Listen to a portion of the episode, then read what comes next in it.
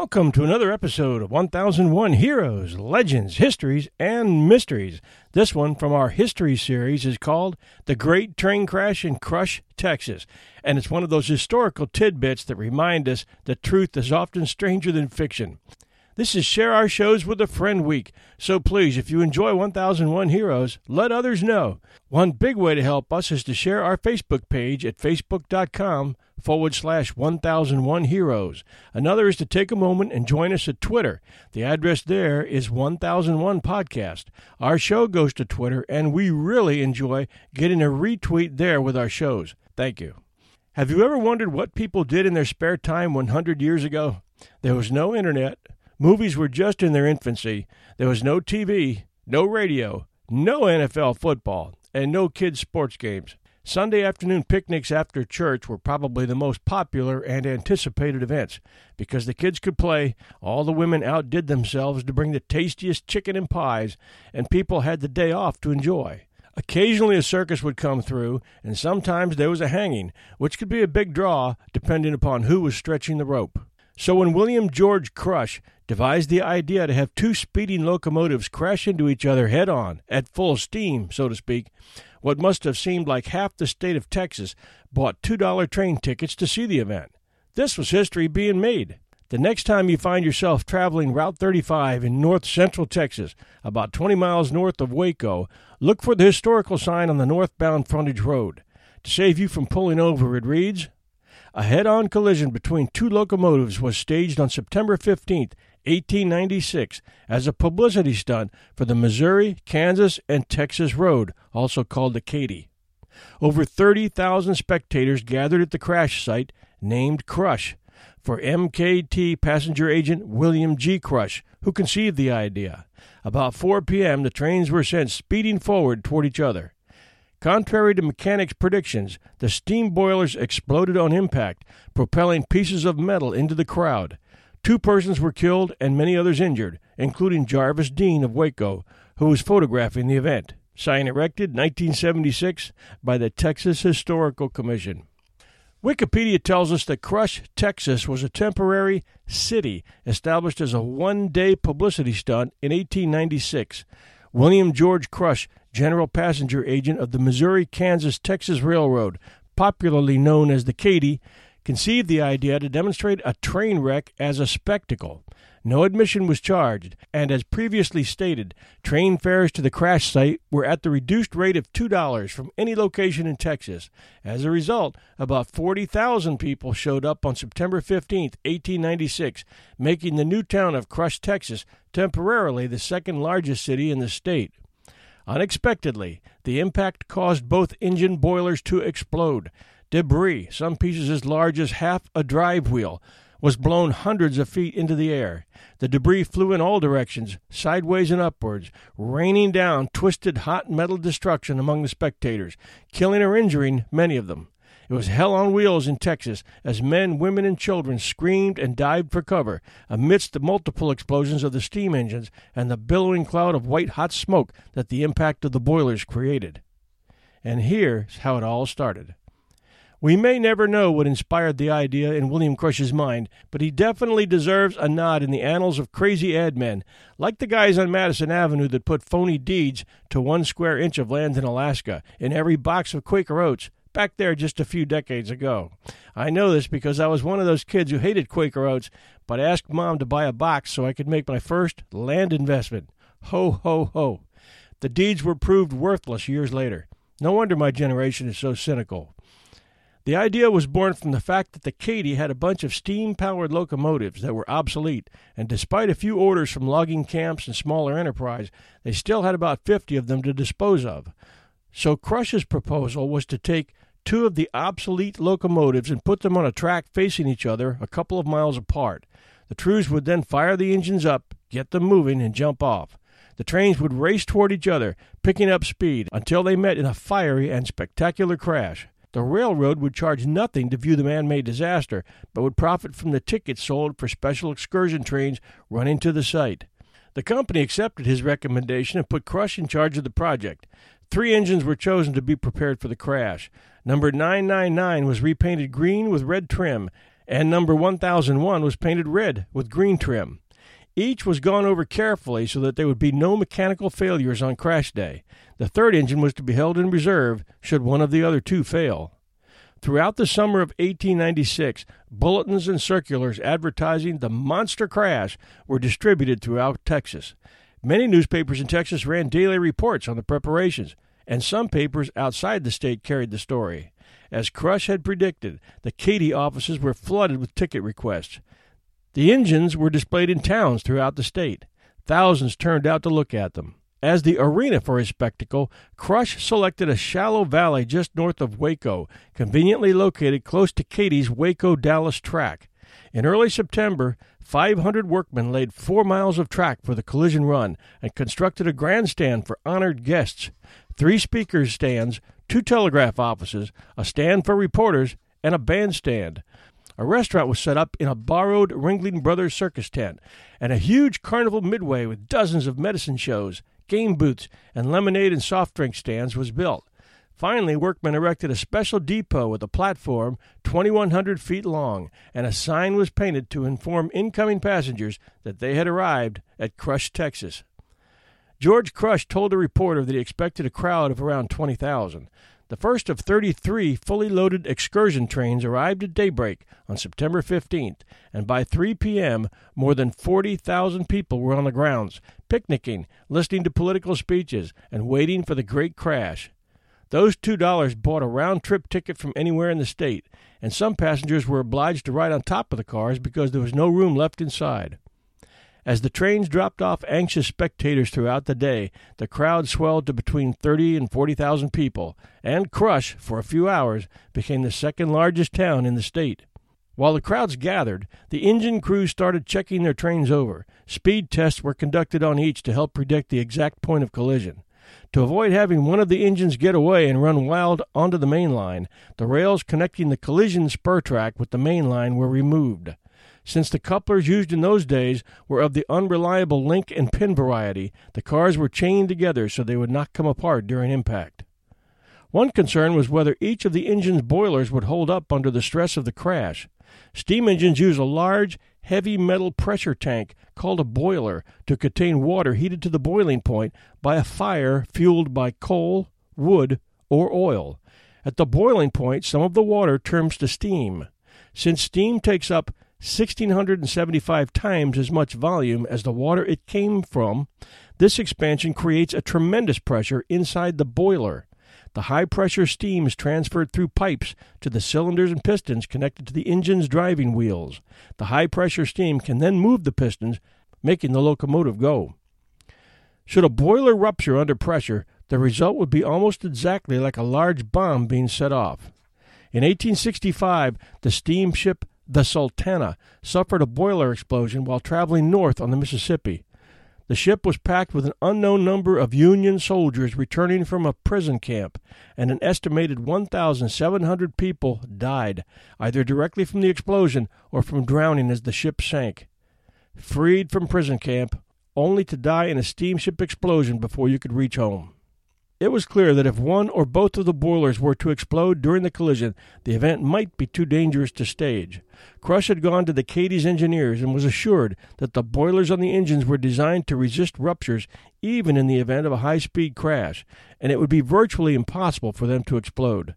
Reassured, Crush went ahead with the event, though except for reporters and honored guests, spectators were to be kept back a minimum of 100 yards from the track. J.R. Sanders, in an article from Wild West magazine, describes the event. Crush's secret spot was a tree speckled patch of rolling land along the Katy line, about 14 miles north of Waco and 3 miles south of the town of West.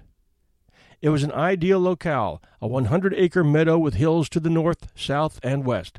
Some 200 yards west of the tracks, the sheer bank of a dry creek bed formed a natural plateau, a perfect viewing platform, and a natural demarcation for the safety zone. Crews would lay a spur north to south along the main track, where sloping terrain would send each train downhill at a nearly 2% grade for most of its final run. After building the four mile spur and the station platform, workmen laid a pipe from two wells and five tank cars to supply dozens of faucets spaced along the spectator area. They also built a grandstand for dignitaries, a bandstand, a carnival midway, a press platform, and three separate speaker stands. Even as workers set the stage for the big event, Crush was inundated with public interest. Mail came from each coast, all points in between every city, town, and village throughout the Lone Star State. The correspondence, as one account put it, piled up to his eyes, and the three stenographers Crush hired couldn't stem the tide. The overwhelming response only buoyed the railroad agent. He'd promised his employers publicity. They'd gotten plenty, and the best was yet to come.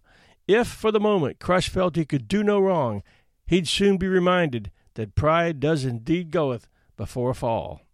In the final days, Crush kept up his publicity blitz. Thousands of gaudy lithographs with an artist's conception of the monster wreck were scattered across Texas and adjoining states. The line's chief mechanic pronounced the locomotives fit, and the crews rendered the old black engines festive, painting them bright green with red trim and red with green trim. They likewise gussied up the six stock cars each engine would pull, draping them with colorful banners advertising the Ringling Brothers Circus, the Texas State Fair, and the Oriental Hotel in Dallas. The trains then made whistle stop tours throughout Texas. Retired Katy engineer Frank Barnes, who was a fireman on one of the engines that day, later recalled the event. We cut the reverse lever back to the second notch, stayed with the engine for 16 exhausts. That's four turns of the drivers, and then we jumped. Those were good engines. They really got up speed. From a standing start, they made the mile in just two minutes. I figured they were going about 50 miles an hour when they crashed. I was just a kid then, he said. You know, that was back in September 1896. I should have had a bunch of pictures, but at that time I was young and I didn't care about such things. I said those were good locomotives, and I meant it. You see, they were 30 ton engines, which were surplus. The Katy was putting in new 60 ton jobs. The road foreman of engines, Mr. McIlvaney, told me that they had about 50 of them and wanted to get rid of them. They were selling them to logging camps and gravel companies and such. Asked about the current stories of the crush accident, Engineer Barnes shook his head. They come pretty close to being right, he said, but there's been some things left out. For instance, Mr. Crush took every precaution to make the whole affair a safe event. You know, that was back in the link and pin coupler days. In order to keep the trains from breaking apart, they were fastened together with extra chains. As an extra safety precaution, the rails were pulled up behind each train. That was in case one of them got away, it couldn't run wild down the main line. Mr. Crush made sure there'd be a wreck, too. The locomotives were in perfect mechanical condition, but to ensure that the event would come off, Mr. Crush had an extra locomotive as a standby, just in case something happened to one of the painted up engines. He rubbed his hands together as if polishing brass. I'll tell you, we really worked on those engines. Firemen in those days had to keep their engines in condition. We had to enamel our engines, fill the lights with oil, polish the brass, and all of those chores. We had a good time for a week before the wreck, though. You see, in order to advertise the event, we toured all of North Texas with one of the trains. We went to Waco, Denison, and all those towns along the Katy line. I still don't know what made those boilers explode. Everything was planned just right, and the crowd really got its money's worth. All of those safety precautions were taken, and nobody would have been hurt if the boilers hadn't gone off. Even then, they wouldn't have been hurt if they'd have stayed behind the safety lines after the collision. He named the crew of the two trains. Stanton and Kane were the engineers, he said. Dickerson and myself were firemen. The conductors were Webb and Thurman, and the brakemen, Parsons and Heacock. I don't remember their initials, and I don't know where they are now. Maybe they've passed on. On September 15th, William Crush was riding high, literally, on a tall black horse from which he'd supervised the festivities. Starting at dawn, four special Katy trains brought in spectators from all over the state. By 10 a.m., an estimated 10,000 people walked the grounds of the temporary but bustling community. Trains arrived at Crush Station every few minutes, well into the afternoon. Between them and the parade of arriving private buggies, carriages, and carts, the throng soon approached 40,000. A carnival atmosphere prevailed. The overflow crowd enjoyed games and speeches and gobbled down franks and sauerkraut at the diner beneath the giant tent borrowed from Ringling. Though Crush had purposely selected a dry precinct of McLennan County, many had smuggled in beer and stronger potables. Two hundred special constables handled the occasional outbreak of fisticuffs and other drunken hijinks, lodging troublemakers in a makeshift calaboose. At 3 p.m., the trains emerged from their berths. Wild cheering erupted, and hundreds crowded within feet of the track for a better look.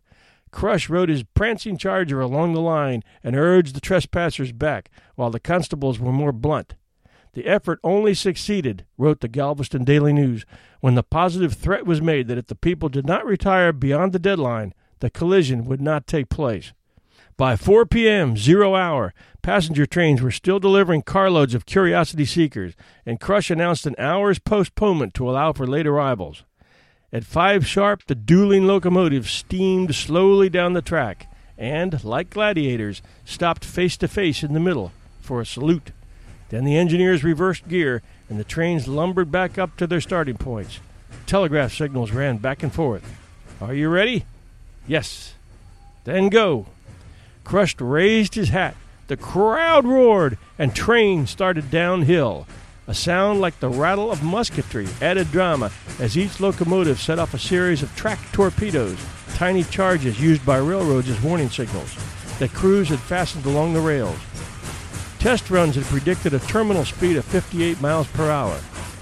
Nearer and nearer as they approached the fatal meeting place, the papers reported, the rumbling increased, the roaring grew louder, and the hundreds who had come miles to see found their hearts growing faint within them.